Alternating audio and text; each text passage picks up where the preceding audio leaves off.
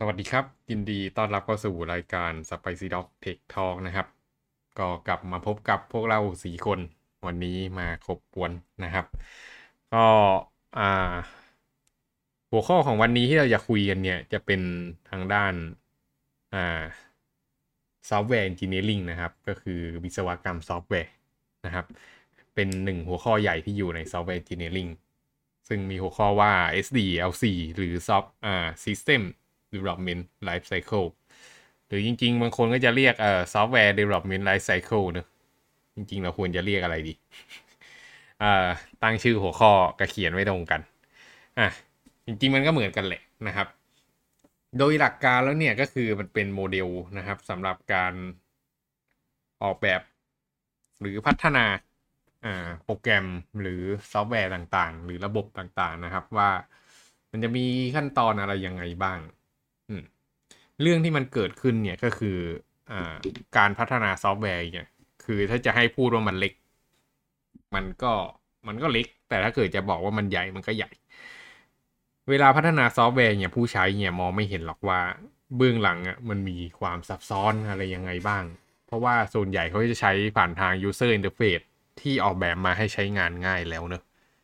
ส่วนเบื้องหลังเนี่ยมีไส้ในที่เยอะมาก ซึ่ง ใครที่มาฟังอยู่ตรงนี้รวมไปถึงพวกเราๆที่คุยกันอยู่เนี่ยที่เป็นโปรแกรมเมอร์กันอยู่ก็รู้อยู่แล้วมันซับซ้อนยังไง ผมเนี่ยอยากจะเปรียบเทียบว่าการสร้างซอฟต์แวร์หนึ่งอันเนี่ยหนึ่งชิ้นเนี่ยที่มีที่แบบไม่ได้เป็นโปรแกรมแบบเครื่องคิดเลขอะไรพวกนี้นะ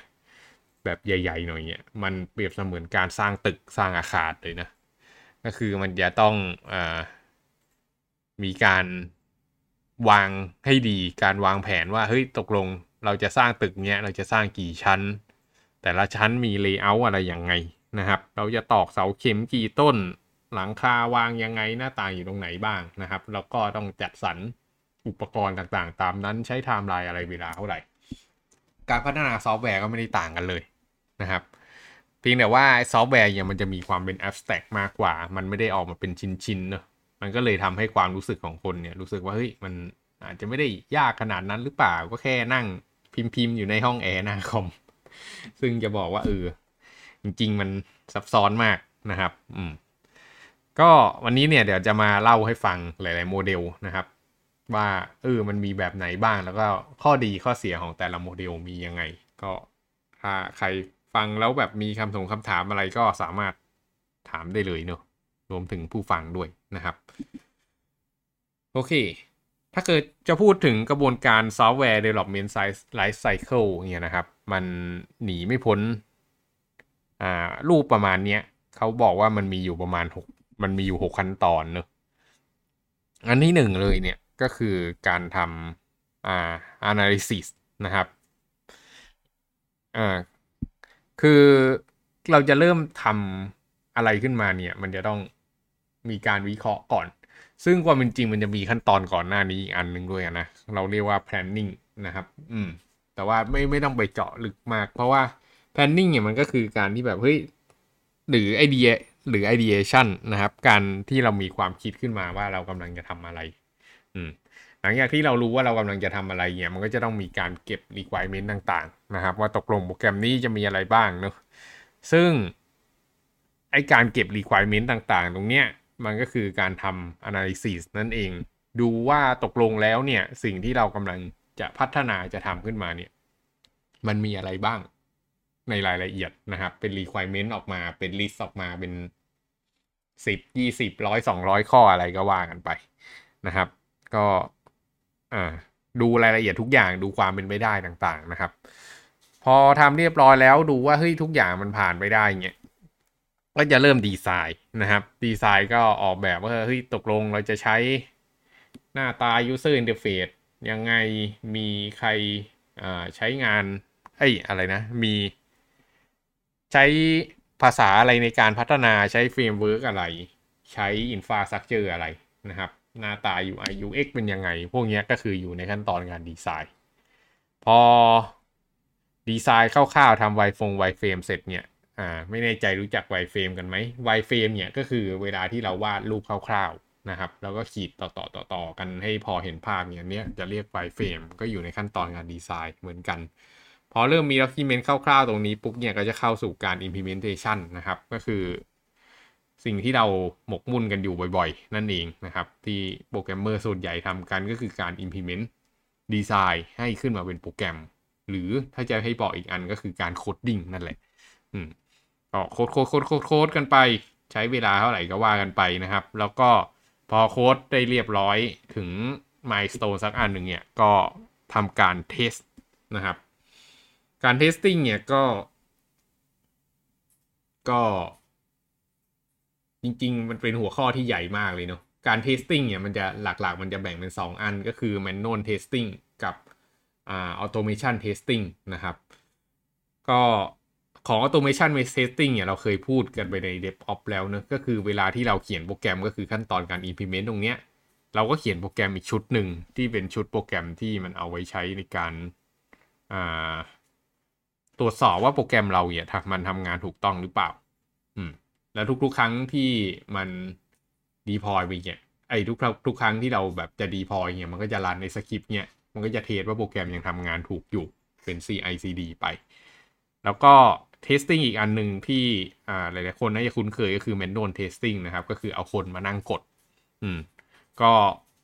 ก็จะมีทีมนะครับ ที่ชื่อที่เรียกว่า tester เนะก็ทีม tester เนี่ยก็จะมานั่งกดโปรแกรมดูว่าเป็นไปตาม requirement เป็นไปตามดีไซน์ที่ออกแบบมาหรือเปล่า ถ้าไม่เป็นไปตามดีไซน์ก็คือต้องส่งกลับไปแก้นะครับ อืม แล้วถ้าเกิดเทสผ่านเนี่ย ก็จะไป deploy นะครับ ก็ส่งขึ้นไปบน เซิร์ฟเวอร์ไปใช้งานนะครับ แล้วก็หลังจากที่โปรแกรมขึ้นไปแล้วเนี่ย ก็ต้องมีการ maintenance โอ้กดผิดอ่าก็ต้องมีการ maintenance นะครับ การ maintenance เนี่ยก็เอ่อก็โปรแกรมมันรันแล้วก็คอยดูหลอกอะไรต่างๆ รู้มันยังใช้งานได้นะครับ ก็ทีเนี้ยข้อมูลที่ได้จากการ maintenance เนี่ย พวก logging อะไรพวกเนี้ยครับ ก็ หลังหลายหลายๆอย่างมันจะถูกเอากลับมาวิเคราะห์เนอะมาเป็น requirement อีกรอบหนึ่งสำหรับการทำซอฟต์แวร์ในลูปต่อถัดไปเนี่ยมันก็จะวนๆอย่างเงี้ยไปเรื่อยๆ อันนี้เขาเรียกว่า life cycle นะครับ อืม มันก็จะวนไปไม่มีที่สิ้นสุดจนกว่าโปรแกรมมันจะ deprecate หรือ obsolete เลิกใช้กันไปนะครับ ทีนี้โมเดลแรกนะครับที่อ่าหลายๆคนน่าจะเคยได้ยินนะครับ ก็คือ waterfall waterfall เนี่ยเป็นโมเดลดึกดำบรรพ์นะครับ เป็นที่ได้รับความนิยมแล้วก็ยังถูกใช้งานกันอยู่ เพราะว่ามันเป็นโมเดลที่ค่อนข้างตรงไปตรงมานะครับ waterfall เนี่ยบอกว่าเวลาที่เราจะทำอะไรเนี่ย เราจะทำเป็น step step step ไปเรื่อยๆนะครับ ก็คือเริ่มจากเก็บ requirement นะครับ พอเก็บ requirement ปุ๊บเนี่ยก็ทำ document ออกมาเลย ครบทุกอย่างนะครับมีฟีเจอร์อะไรบ้างหนึ่งสามสี่ห้าหกเจ็ด ร้อยสองร้อยพันสามพันสองพันสามพันสี่พันฟีเจอร์อะไรก็ว่าไปเขียนเป็น document เสร็จเลย หลังจากที่ทำสเต็ปการ requirement เสร็จเนี่ย ก็มานั่งดีไซน์ ซึ่งก็ดีไซน์จนครบเลยเหมือนกัน ให้มันแมทกับดีไซน์เมนต์ไอ้ requirement ข้างบนนะครับอพอดีไซน์ทุกอย่างจนครบแล้วเนี่ยก็ค่อยไป implement นะครับ ก็เอาทุกอย่างที่ดีไซน์มา implement แล้วก็ implement เสร็จก็ไป verify นะครับ แล้วก็ maintenance ไปตามขั้นตอนก็เหมือนรูปก่อนหน้านี้แต่ทีเนี้ยถ้าเกิดรูปจริงๆมันก็จะต้องมีการแบบขึ้นไปสักหนึ่งสเต็ป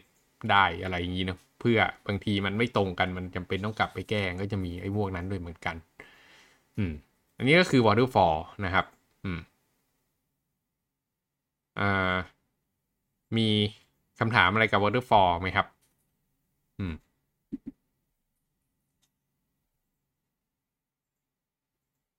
เงียบ โอเค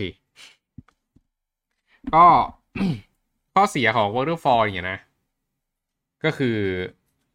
เออมัน บางทีเนี่ยอ่าไอ้ step ข้างบนเนี่ย มันทำมามันอาจจะไม่สามารถมาทำ step ข้างล่างได้นะครับ แล้วพอมันทำ step ข้างล่างไม่ได้ปุ๊บเนี่ย มันก็ต้องมีการ feedback กลับขึ้นไปดีไซน์ อย่างเช่น implement ไม่ได้ก็ต้องกลับไปดีไซน์เงี้ย แล้วก็มันจะต้องรอทุกอย่างให้มันเสร็จหมดมันถึงจะไป step ต่อไปนะครับ มันเป็น sequential มันก็เลยค่อนข้างช้า แต่ข้อดีของมันเนี่ยก็คือทุกอย่างมันแบบมันเป็น batch คือถ้าเกิดทุกขั้นตอนมันทำออกมาดีเนี่ย ทุกอย่างมันจะ smooth มากเลย อืม อืม ก็ อ่า มันมีคนโจมตี Waterfall นะครับ เขาก็โจมตีว่า โอเค เรามีไอเดียมาปุ๊บ เราเริ่มทำดีไซน์เนี่ยเราก็เขียนมาเลย requirement ส อ่าสองร้อยห้าสิบ requirement สองร้อยห้าสิบฟีเนอะแล้วก็พัฒนาไปยาวๆนะครับ จนกระทั่งไป testing ไป deployment แล้วก็ส่งไอ้สองร้อยห้าสิบฟีเจอร์เนี่ยไปให้ user ลอง แล้วก็คนพบว่าเอา้าเวลาผ่านไปทำเสร็จแล้ว user ไม่ชอบ อืม พอ user ไม่ชอบปุ๊บก็โปรเจกต์ก็พับ ก็ก็จบไปแบบเศร้าๆ อืมทำมาตั้งนานนะครับ อืม เดี๋ยวจะมีตัวแก้นะครับแน่นอน อ่าแต่ก็มันก็ไม่ได้แปลว่าจะเป็นอย่างนี้ทุกครั้งไปเนาะแต่ว่าไลลี่ว่ามันจะออกมาเป็นอย่างนี้ อืม อืม อันต่อมาเนี่ยที่อ่าค่อนข้างจะน่าสนใจแล้วก็ถูกเอามาใช้แบบบางทีก็ถูกบ้างไม่ถูกบ้างนะครับ ก็คือ Spiral Model เคยเห็นกันบ้างไหมอืม อันนี้ไม่เคยครับ ครับ Spiral Model เนี่ยอ่าเขาเรียกว่าถ้าแปลเป็นภาษาไทยก็คือโมเดลก้นหอยเนอะอืมมันจะทำมาจากข้างในนะครับ เขาจะแบ่งหลักๆเป็น 4 เฟสนะครับ อันที่ 1 ก็คือหา Objective นะครับ แล้วก็อันที่ 2 ก็คือ Identify แล้วก็แก้ list ต่างๆนะครับ อันที่ 3 ก็คือ Development and Test อันที่ 4 ก็คือ Plan ไปที่ Next Iteration ก็คือไปที่อ่า Spiral อันต่อไปนะครับ ทีนี้มันก็จะวนไปเรื่อยๆหนึ่ง iteration เนี่ยก็คือหนึ่งอันหนึ่งอันหนึ่งอัน ถามว่าอ่าทำไมมันถึงต้องทำอย่างนี้ คือของ waterfall เนอะมันรอให้ทุกอย่างเสร็จหมดแล้วมันก็ชิปโปรแกรมไปให้ลูกค้าดูครั้งเดียวอะไรเงี้ย มันมีความเสี่ยงสูงเกินไป เขาก็เลยพยายามแตกโปรแกรมออกมาเป็นเฟสนะครับ มันก็เลยออกมาเป็นอย่างนี้นั่นเอง เฟสแรกที่มันทำเนี่ยก็คือก็แน่นอน ก็หา objective อะไรไปนะครับ อืม หา list ต่างๆ ดู concept requirement หา concept ของ operation นะครับ แล้วก็ทำ requirement plan แล้วทีเนี้ยก็เริ่ม อ่า เตรียมพัฒนานะครับ อืมมันก็จะมีโปรโตไทป์เวอร์ชันแรกขึ้นมาก่อนพัฒนาซะด้วยซ้ำเนอะแล้วก็พอโปรโตไทป์มันผ่านไปปุ๊บเนี่ยก็เริ่มพัฒนา verify แล้วก็ทำเนี้ยวนไปเรื่อยๆ นะครับ อืม จนกระทั่งตอนสุดท้ายเนี่ยโปรแกรมมันก็จะพร้อมขึ้นเรื่อยๆ จากโปรโตไทป์หนึ่งไปโปรโตไทป์สองไปเป็น operational prototype operational prototype เนี่ยก็คือตัวอย่างตัวรูปตัวโปรแกรมที่มันใช้งานได้แหละ อืม แล้วก็วิ่ง แล้วก็ทีเนี้ยก็เก็บรายละเอียดต่างๆนะครับ จนกระทั่งไปถึงการรีลิสอืม จริงๆมันก็ อืม จริง ๆ มันก็คล้ายๆอาจายอะอืม ครับโปรโตไทป์หนึ่งนี่เราถือว่ามันเป็นแบบ POC ได้ปะไม่ครับโปรโตไทป์ไม่ใช่ POC อืม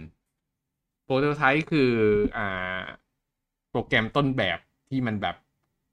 อาจจะแค่กดๆได้ให้ลองเล่นได้แต่มันยังไม่ฟังชั่นแนลอะ อืมอืมเหมือนเวลา เข้าประชุมกับดีไซเนอร์ในบริษัทเราใช้ Figma เนอะก็คือพี่ตาลทำอ่าพี่ตาลก็จะทำลิงก์กดปุ่มนี้แล้วไปหน้านี้อะไรอย่างนี้ใช่ปะซึ่งครับผู้ user ก็เห็นภาพว่ากดแล้วมันจะเป็นอะไรยังไงนะครับ แต่ว่า user เอ้ยแต่ว่าไอ้โปรแกรมที่เขาออกแบบมามันก็ไม่ได้ใช้งานได้อะนะ อืมครับอันนั้นเรียกว่า prototype ครับ ก็เราก็แสดงว่ามีมีความเป็นอย่างนี้เหมือนกันเนอะ prototype หนึ่งก็คือไม่คือไม่จะเรียกว่าไง dev ไม่ได้ทำถูกใช่ปะใช่ dev ยังไม่ได้ทำเลยครับ แค่แบบ เฮ้ย ตกลงแล้ว requirement จะมีอะไรบ้าง แล้วก็ prototype หนึ่งออกมาก็เป็นเหมือนพวก wireframe อะไรพวกเนี้ย พอได้ prototype หนึ่งออกมาปุ๊บก็ไปคุยกับผู้บริหารเลยว่า เออเนี่ยกำลังจะทำอย่างนี้นะ แล้วมี feedback อะไรก็เก็บมาเลยแล้วก็แก้อืมอืมแล้วก็เอา ไปอีกทีโปรโตไทป์ต่อไปที่มันก็จะละเอียดขึ้นนะนะ อืม ครับอืมอะไรประมาณนั้นอ๋อก็คือสุดท้ายแล้วมันค่อยมาโคดตรง ตรงตรงปลายทางตรงใช่ ปลายทาง ใช่ อืม มันเน้นที่การ make sure ว่าโปรโตไทป์ที่ทำเนี่ยมันถูก จริงๆอืม ครับ ครับจริงๆนี่คอนเซ็ปต์ก็ คล้ายๆตัว waterfall ใช่ไหมแค่เพิ่ม prototype เข้ามา ใช่ ถ้าจะพูดก็ใช่ครับ อืม มันจะเป็นการเพิ่ม prototype เป็น stage stage ออกมา เพื่อให้ make sure ว่าเฮ้ยตกลงไอ้สิ่งที่กำลังจะทำไปเนี่ยมันถูกแน่ๆนะเว้ยไม่ใช่ว่าทำไปเสียเปล่าเพราะว่าโปรโตไทป์เวลาทำมันประหยัดเวลามากกว่าเนอะอืม อืม ครับ ครับ อ่า ต่อมาเป็น Rapid Application Development ครับ เคยเห็นไหม อืม นี้เป็น อ่า ตัวย่อว่า RAD นะครับ ก็อาจจะไม่ค่อยคุ้นเคยกันเท่าไหร่นะครับ Rapid Application Development เนี่ยเป็น อ่า เป็นเหมือน framework เลยอะเป็นการโกง โกงความตายชนิดหนึ่ง คือแทนที่เราจะ เลือก develop โปรแกรมนะครับ ว่าเราจะทำโปรแกรมแบบเออเราจะทำโปรแกรมแบบที่ที่ทำปกติอะมันจะมีโปรแกรมบางประเภทนะครับ ที่มันถอดชิ้นส่วนได้อะไรพวกเนี้ยแล้วมันก็จะมี framework ของมันอยู่เป็นแบ่งเป็นหลักๆเป็น 4 stage เลยก็คือเป็น planning design development cut over นะครับ cut over ก็คือพอไม่ไม่ไม่ไม่ไม่เติมอะไรอย่างนั้นแหละ ทีเนี้ยมันไอโปรแกรมพวกเนี้ยมันจะมี phase ของมันอยู่ว่าเฮ้ยถ้าเกิดคุณจะ plan คุณต้อง plan ตามนี้นะหนึ่งสองสามสี่ห้านะครับ อืม มันจะมี framework ของมันอยู่แล้วแล้วก็เวลาไปคุยเนี่ยก็คือคุยตาม framework ตรงนี้เลย อืม แล้วก็เลือกสิ่งที่มันใช้ได้แล้วก็มีอยู่แล้วเนี่ยมาทำต่อนะครับ แล้วก็เอามาเข้า phase ต่อไปก็คือ phase การดีไซน์เนอะ plan เสร็จก็ดีไซน์ ก็ดีไซน์เสร็จปุ๊บก็ไป develop นะครับ แล้ว develop ปุ๊บเนี่ยอันไหนที่มันแบบเอ่อมันไม่มีก็ก็ก็ก็พัฒนาเพิ่มไปนะครับ แล้วก็ถ้าต้องกลับไปดีไซน์ก็วนอยู่แถวๆเนี้ยอืม develop เสร็จก็ตัดจบงานนะครับ อืม ทีเนี้ยถ้าเกิดมันเทียบกับ e SDLC ปกติเนี่ยมันก็จะรวบแผนขึ้นมานะครับอืมแทนที่จะต้องไปทำทุกขั้นตอนเนี่ยก็คือใช้อ่าโปรแกรมที่มันมีชิ้นส่วนอยู่แล้วไปใช้เลย อืม ก็อารมณ์เหมือนทำเว็บไซต์โดยใช้ WordPress อะไรพวกเนี้ยครับก็ตรงไปตรงมาเนอะอืม มีคำถามไหม ที่มีอยู่แล้วหมายถึงว่า แสดงว่าอันเนี้ยถูกนำมาใช้ในกับ กับเรียกว่าอะไร โปรแกรมที่ที่เราทำไว้ก่อนหน้าอยู่แล้วเนี่ยใช่ใช่ส่วนใหญ่จะเป็นอย่างนั้น คือเอาไว้เติมแบบโมดูลอะไรเพิ่ม อืม ใช่ ซึ่งจะบอกว่าที่บริษัทเราก็เป็นประมาณนี้เหมือนกันเนอะอืม ก็คือเรามีโปรแกรมของเราเป็นคออยู่แล้ว แล้วเราก็เอาคอของเราเนี่ยมา adjust ให้ตรงกับ requirement ของลูกค้า มันก็จะช่วยให้อ่าทีมพัฒนาเนี่ยลงแรงค่อนข้างน้อยนะครับ ในขณะเดียวกันก็ลูกค้าก็ได้รับงานค่อนข้างเร็วในราคาที่ถูกกว่า การพัฒนาทั้งระบบ อืม แต่ว่าข้อเสียของวิธีนี้ก็คือมันจะค่อนข้างสโคบเนอะอ่างานที่ทำออกไปเนี่ยมันจะอ่าเรียกอะไรมันจะสโคบเฉพาะซอฟต์แวร์ที่เรามีอยู่แล้ว อืมโอเคเนอะครับ อืม ต่อมาก็คือเป็นเข้ามาถึงพวกวิธีที่นิยมใช้กันในทุกวันนี้แหละนะครับ ก็ เอ่อสมัยก่อนเนี่ย ซอฟต์แวร์มันเครื่องมืออะไรก็ยังไม่ค่อยพร้อมเนอแต่ตอนนี้เครื่องมงเครื่องมือเครื่องไม้อะไรพวกเนี้ยมันมันมันมันมีค่อนข้างพร้อมมากแหละแล้วก็อ่าหลังจากที่เราพัฒนาโปรแกรมกันมาสักพักใหญ่ ๆ เนี่ย เราค้นพบว่าโปรแกรมเนี่ยมันมีการเปลี่ยนแปลงอยู่ตลอดเวลานะครับ เราจะทำยังไงให้โปรแกรมที่เราพัฒนามันเนี่ย มันต่อยอดไปได้เรื่อยๆเนอะ มันก็เลยเกิดกระบวนการที่เรียกว่าอ่า iterative and incremental development นะครับ ก็คือการทำเป็นรอบๆ แล้วก็พัฒนาขึ้นไปเป็นรอบๆ นั่นเอง มันจะไม่ได้เหมือนสไปรัลเนอะเพราะสไปรัลเนี่ยมันทำเป็นโปรโตไทป์อย่างเดียวแต่อันนี้คือทำโปรแกรมเป็นชิ้นออกมาเลยนะครับ ก็ stage แรกยังก็จะมี initial planning นะครับ แล้วก็ทำการ plan อะไรไปนะครับ การ plan ก็แน่นอนเหมือนเดิมก็เก็บ requirement นะครับ แล้วก็มี analysis and design ทำตรงนี้เสร็จก็มา implementation นะครับ implementation เสร็จก็มา test test เสร็จแล้วก็ evaluate ว่าเฮ้ยตกลงจะเอายังไง แล้วก็กลับเข้าสู่ phase การ planใหม่อ่าก็วนเงี้ยไปเรื่อยๆ จนกระทั่งโปรแกรมมันพร้อมก็ deployment ก็ทำการ deploy ไป อืม ระหว่างเนี้ยมันก็จะมีขั้นอ่าสเต็ปที่สำคัญก็คือการ evaluate เนี่ย จะเป็นขั้นตอนที่บอกว่าเฮ้ยตกลงโปรเจกต์นี้จะไปต่อหรือไม่ไปต่อ อืม ก็ค่อนข้างตรงไปตรงมาเนอะอืม ทีนี้มันก็เลยจะเข้ามาถึงอันอีกอันหนึ่งที่เราค่อนข้างจะคุ้นเคย แล้วก็ใช้กันค่อนข้างเยอะในตอนนี้นะครับ ก็คืออาจายนั่นเอง อืมไออาจายเนี่ย ก็มันก็มีความเป็น iterative พอสมควรนะครับ อันที่หนึ่งเนี่ยก็คืออ่าก็ต้องมีการแพลนนะครับแพลนเนี่ยแต่อาจายเนี่ยมันจะต่างกันตรงที่อ่าเขาจะแยกทัสใหญ่ๆนะครับ ออกมาเป็นทัสเล็กๆนะฮะที่เรียกว่าแบ็กหลอกนะครับแบ็กหลอกเนี่ยก็คืองานที่เป็นชิ้นเล็กๆ ที่เอาไว้ทำแหละอืมทีเนี้ยอ่าเฟสที่สองเนี่ยก็คือเฟสของ collaborate นะครับ การร่วมมือกันทำงานเนี่ย ก็มันก็จะเป็น iteration ไปตามที่อ่า ตามตามที่ได้โชว์ไปเมื่อกี้นะครับ แล้วก็อาจายเนี่ยมันก็จะมีแบ่งเป็นลูปใหญ่แล้วก็เป็นสปรินต์หนึ่ง sprint เนี่ยเขาจะเรียกเลือกงานออกมาทำนะครับ อืมให้แต่ละคนทำแล้วก็ทุกๆวันเนี่ยก็จะมีการ daily review นะครับ ว่างานเป็นยังไงบ้างนะครับ ก็พอทำหนึ่ง sprint ปุ๊บเนี่ยก็จับ release เลย อืม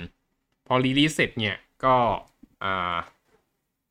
ก็ส่งงานแล้วก็มี feedback กลับมา นะครับ ก็ตรงไปตรงมาอย่างนี้ เดี๋ยว ขออนุญาตแป๊บหนึ่งเดี๋ยวกลับมานะครับ คุยกันไปก่อน อืม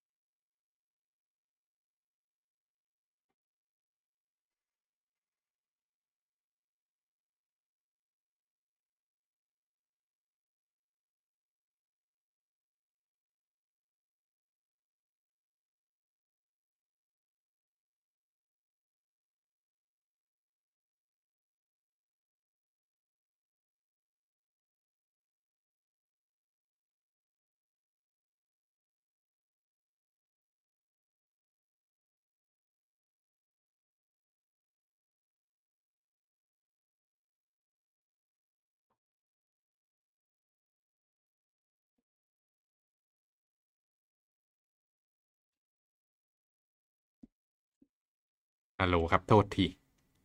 งานเข้านิดหน่อย เออโอเค อืม เราก็มาถึงอาจายกันเนอะก็จบอาจายแล้วทีนี้มีคำถามอะไรกับอาจายไหมครับ ไม่มีทุกคนคุ้นเคยอยู่แล้วอันเนอะนี้คือคืออมถ้าจบสปินนี่จะรีลิสเสมอเลยใช่ไหม อืม ตามหลัก Agile ที่ถูกต้องเนี่ย ทุกๆ sprint จะมี release หนึ่งครั้งครับ อืม อืม แล้วก็ไอการ release เนี่ย มันจะไปไกลกว่านั้นด้วยนะ ก็คือมันจะส่งไปให้ อ่า user เนี่ยทำการทดสอบโปรแกรมแล้วก็ทำการ feedback ด้วย เพราะฉะนั้นมันจะถูกประเมินอยู่ในทุกๆ sprintซึ่งโดยปกติแล้วเนี่ย เขาจะ sprint สองสัปดาห์ครั้งนะครับ อืมถ้าเกิดบริษัทไหนเร็วๆหน่อยก็อาจจะ sprint สัปดาห์ละครั้ง แต่ส่วนใหญ่การ sprint สัปดาห์ละครั้งมันมักจะทำงานกันไม่ค่อยทันนะนะเขาก็เลยเป็นสองสัปดาห์ครั้ง มันจะเป็นจังหวะที่ค่อนข้างจะดีกว่า อืม release นี่คือเป็น UAT ถูกไหมครับ เอ่อ release production เลยครับ แล้วถ้ามัน test ไม่ทันก็คือก็ production ไปอย่างนั้นเลยเหรอคือไม่ไม่ดี มันถ้ามันไม่ผ่านมันก็ไม่ผ่านนะอืม ก็คือก็ก็ไม่ก็ไม่ release ถูกไหมใช่ใช่ทำไม่ทัน sprint นี้อะไรเงี้ยอืมใช่ครับ มันก็จะข้ามไป sprint หน้า แล้วก็เอามาสะสม อืม ก็ทีเนี้ย อ่า หลักการสำคัญอย่างหนึ่งของ Agile เนื่องจากมันแบบส่งงานบ่อยเนอะมันก็เลยต้องมี flow การทำ automation ต่าง ๆ นะครับ มันก็เลยมีเรื่องของ CI/CD เนี่ยเข้ามายุ่ง ในเรื่องการทำ Agile อย่างเป็นเรื่องเป็นราว คือ Developer พัฒนาโปรแกรมไปเนี่ยมันก็จะอ่าขึ้นไปพร้อมให้ test อยู่ตลอดเวลานะครับ แล้วก็ต้องมีคนคอยเอาขึ้น UAT ให้ tester อย่างมา test อยู่เรื่อยๆ ก็พอใกล้ๆจะปิด sprint นะก็รีบ test กันให้เรียบร้อยแล้วก็ส่งงาน อืม แล้วก็ไอ้ feedback ตรงเนี้ยมันไม่ได้เป็น feedback ที่แบบมาจาก tester ด้วยนะครับ อันนี้คือ feedback ที่มาจากลูกค้าเลย เพราะฉะนั้นอะเราเลยสังเกตว่าหลาย ๆ โปรแกรมนะครับ เวลาใช้งานเขาจะมีขึ้นมาให้ถาม feedback เนอะว่าพอใจ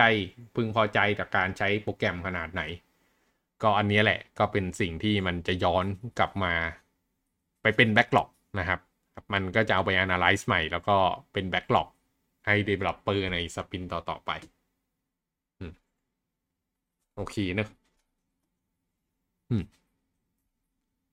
ครับ อืม รูปนี้เขาเปรียบเทียบนะครับ ก็คือไอ้คนเดียวกันกับไอ้ที่โจมตี waterfall เนี่ยแหละ รูปนี้เขาเปรียบเทียบว่าเฮ้ยอาจายมันดียังไงนะครับ ก็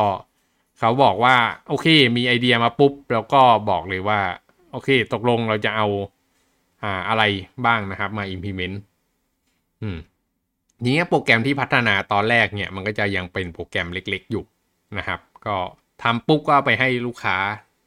ไปให้ คนที่เกี่ยวข้องเนี่ยลองใช้เลย ก็ช่วงแรก ๆ แน่นอนก็จะยังไม่ happy นะครับ แล้วก็จะได้รับ feedback มา พอได้รับ feedback มาปุ๊บเนี่ยก็จะรู้ทันทีว่าเฮ้ยเราควรจะทำอะไรต่อกันแน่อะไรคือสิ่งที่สำคัญนะครับ ก็รีบเอากลับมาทำแล้วก็พัฒนาเป็น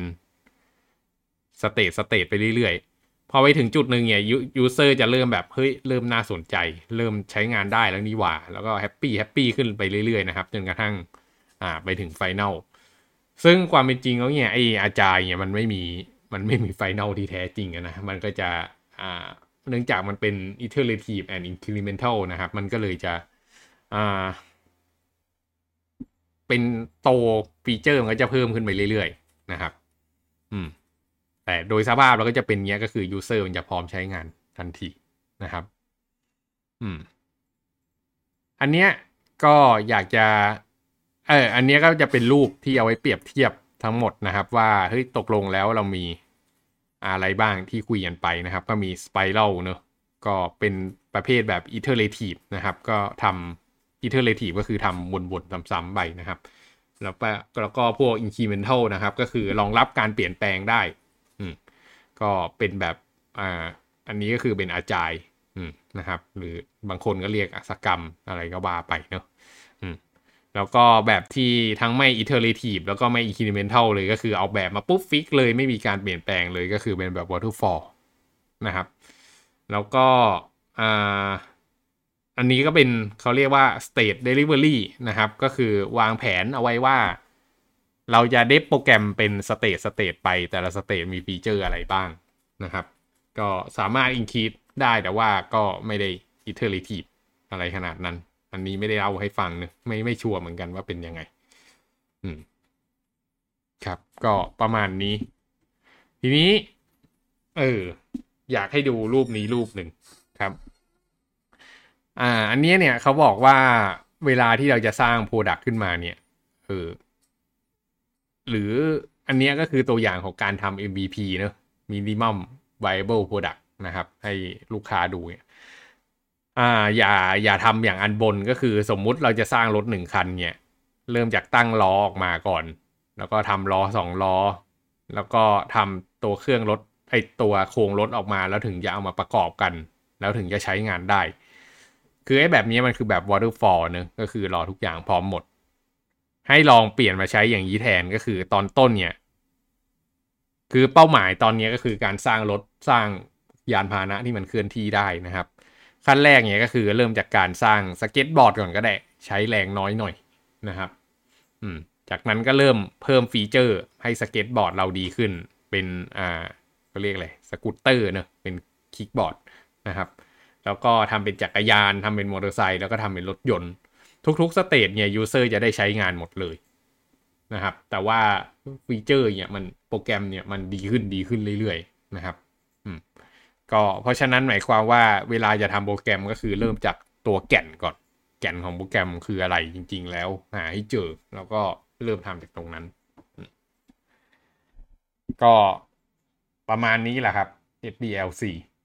อืม ทีนี้อยากจะลงลึกกันกว่านี้ไหมครับ จริงๆ ถ้าจะลงลึกกันกว่านี้เนี่ยมันสามารถลงลึกที่ไอ้หน้านี้ได้ อืม แล้วเขาทครับำคือสมมติถ้าเราไม่ได้ทำอาจายครับ แล้วอืมเราเราในทีมเราจ้าง QA มาใช่ไหมครับ อืม ถ้าเราใช้วิธีอื่นอย่างพวก waterfall อะไรเงี้ย ตัว QA ก็จะต้องรอสเตจบนๆให้เสร็จก่อนโอ้ใช่เลย ใช่เลย ครับ อืม มันก็จะ มันก็จะเป็นอย่างนั้น แต่เรื่องหนึ่งก็คือถ้ามันเป็น waterfall อะ เราจะรู้ว่าเราต้องจ้าง QA เมื่อไหร่ อ๋อ แล้วจะต้องจ้าง QA กี่วันเออมันจะรู้ละเอียดถึงขนาดนั้นเลยนี่คือ waterfall ครับ เพราะฉะนั้นรีซอสมันจะไม่เปลืองเลยนะ ถ้าเกิดวางแผนแล้วเป็นไปตามแผนน่ะ อืม ซึ่งไออืมการที่แผนเป็นไปตามแผนนี่มันเป็นเรื่องแบบเป็นเรื่องยาก อืม ครับ ครับ อืม จะลงลึกไหมเนี่ย เอ่อ อยากรู้อะไรในขั้นตอนไหนไหม ลงไปเป็นเรื่องๆดีกว่า อยากรู้แบบชื่อเขาเรียกว่าอะไรชื่ออาชีพที่รับผิดชอบแต่ละส่วน ชื่ออาชีพที่รับผิดชอบแต่ละส่วน อืม เป็นเรื่องน่าสนใจของทั้งโครงการเลยใช่ไหมครับอืม เอาหน้านี้ก็ได้หกส่วน อืมเอ่อมันจะมีส่วนส่วนแรกที่พี่บอกมันหายไปเนอะก็คือส่วน ideation นะครับอ่า ideation เนี่ยคือมันออกมาจากคนที่เรียกว่าไม่ได้เป็นอาชีพเนอะแต่เขามีเป็นพัดเป็นเป็น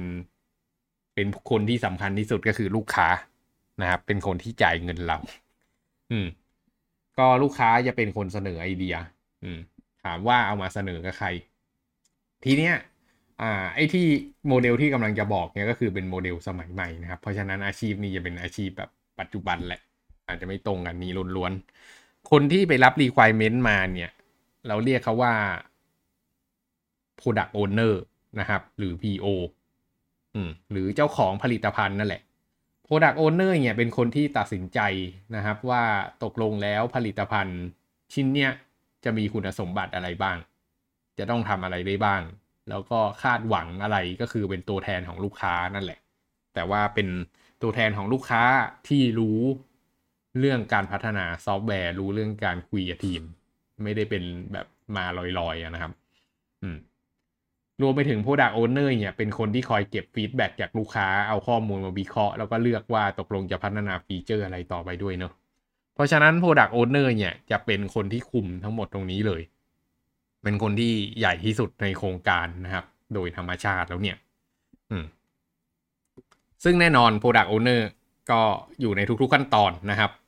อ่าโดยเฉพาะ Analysis เนี่ยแน่นอนอยู่แล้วอ่า Analysis ก็คือไปดูว่าตกลงโปรแกรมจะทำอะไรบ้างนะครับ ซึ่งปกติแล้วคนที่จะมาดูตรงเนี้ยอ่าถ้าเป็นอาชีพเก่าก็จะเรียกว่า SA หรือ System Analyst นะครับ ก็คือเป็นคนที่คอยดูว่า เฮ้ย ตกลงแล้วระบบเนี่ย มันต้องมีชิ้นส่วนอะไรบ้าง แล้วก็เขียนเป็นด็อกิเมนต์อะไรต่างๆ ออกมานะครับ เป็น ก็อันนี้คือ System Analyst นั่นเอง ก็ตอนหลังนี่ก็โดน Product Owner ครอบครอบงานนี้ไปเหมือนกันนะครับ อืม แล้วก็ อ่า พอทุกอย่างเรียบร้อยมันก็เข้ามาสู่การดีไซน์เนอะการดีไซน์ก็ตกลงจะเอา จะวางโครงสร้างโปรแกรมอะไรยังไง จะมีหน้าตา user interface ยังไง โดยหลักๆ แล้วก็แน่นอน PO ก็อยู่ข้างบนสุดนะครับ เป็นคนออกแบบทีเนี้ยมันจะแบ่งหลักๆออกมาเป็น 2 ส่วนนะครับ ส่วนที่ 1 เนี่ยก็คือส่วนของ UI UX อืม UI UX ก็คือ user interface ก็คือหน้าตาของโปรแกรม UX ก็คือ user experience นะครับ ประสบการณ์การใช้งานโปรแกรมโฟหน้าที่ 1 หน้าที่ 2 หน้าที่ 3 จะวิ่งอะไรยังไง ก็อันเนี้ยก็เป็นงานของฝั่งดีไซเนอร์เป็นฝั่ง UI UX นะครับ ที่จะเป็นคนออกแบบ ส่วนอีกฝั่งหนึ่งเนี่ยก็จะเป็นฝั่งทางเทคนิคนะครับ คนที่จะมายุ่งตรงเนี้ยก็จะเป็นทางอ่าพวก System Architect ทั้งหลาย Software Architect Architect ทั้งหลายคนที่ออกแบบสถาปัตยกรรมต่างๆนะครับ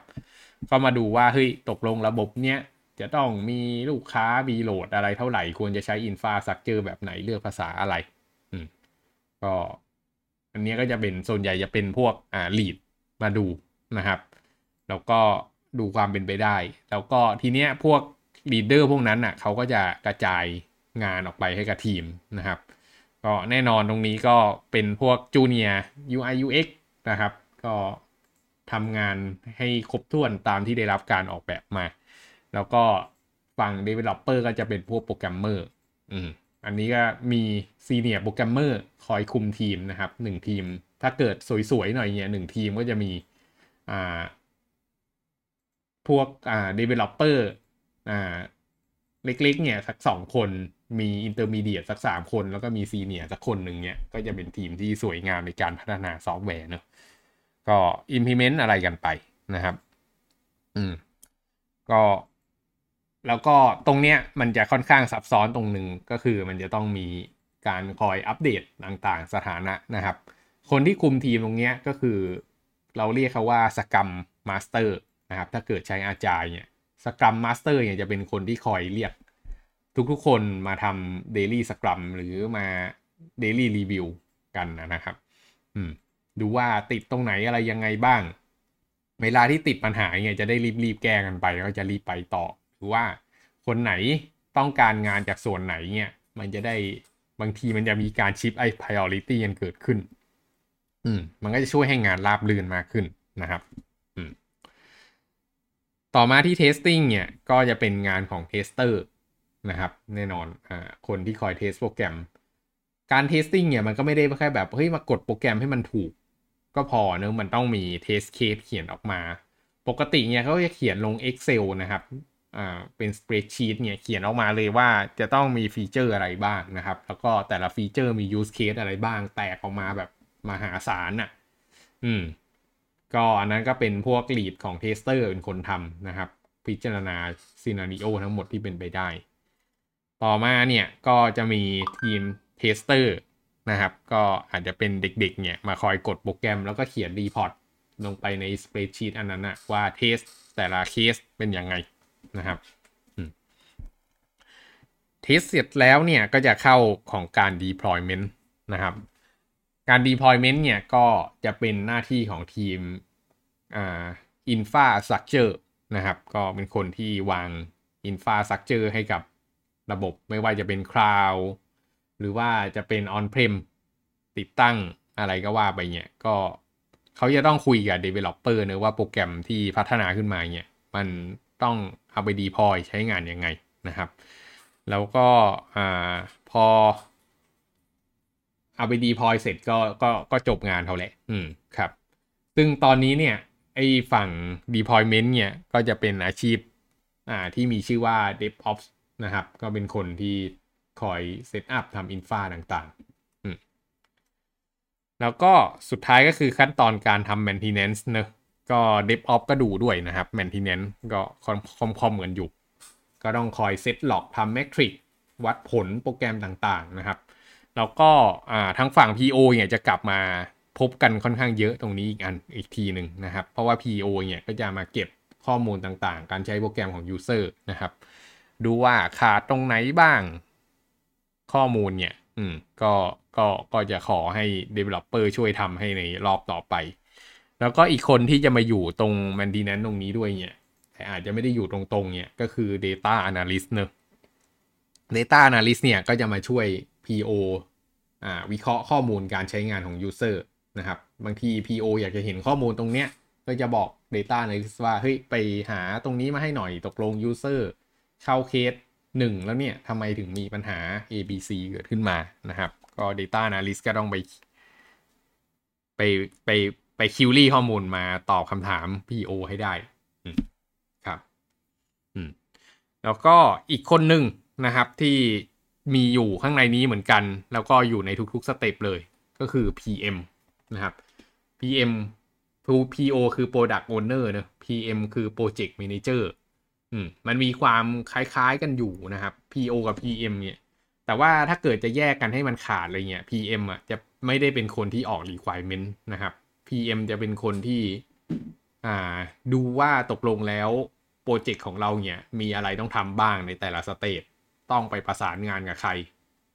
แล้วก็คอยติดตามงานต่างๆ ดูว่าทุกอย่างยังอยู่ในไทม์ไลน์หรือเปล่านะครับ PM เป็นคนที่ drive โปรเจกต์ให้มันลุล่วงนะครับ ถ้าขาดคนนี้ก็มีความเป็นไปได้สูงว่าอ่าเราจะเกิน deadline เนอะเป็นคนที่คอยคอยดูคอยดูนาฬิกาให้เออแต่ว่าเออแต่ว่าอะไร ก็ อืม ก็ก็ไม่ได้แต่อะไรนะ ก็ PM ก็จะคอยดูในทุกๆสเตจเลยนะครับอ่าทุกวันนี้หลาย ๆ ครั้ง PO กับ PM มันค่อนข้างอย่ารวมๆกันเนอะบางทีบางทีมก็มีแต่ PM แล้วก็ PM ออก requirement ด้วย บางทีก็มีแต่ PO นะครับ แล้วก็ PO คอยคุมงานด้วย ประมาณนี้ครับ โอเคเคลียไหมมีคำถามตรงไหนไหมครับ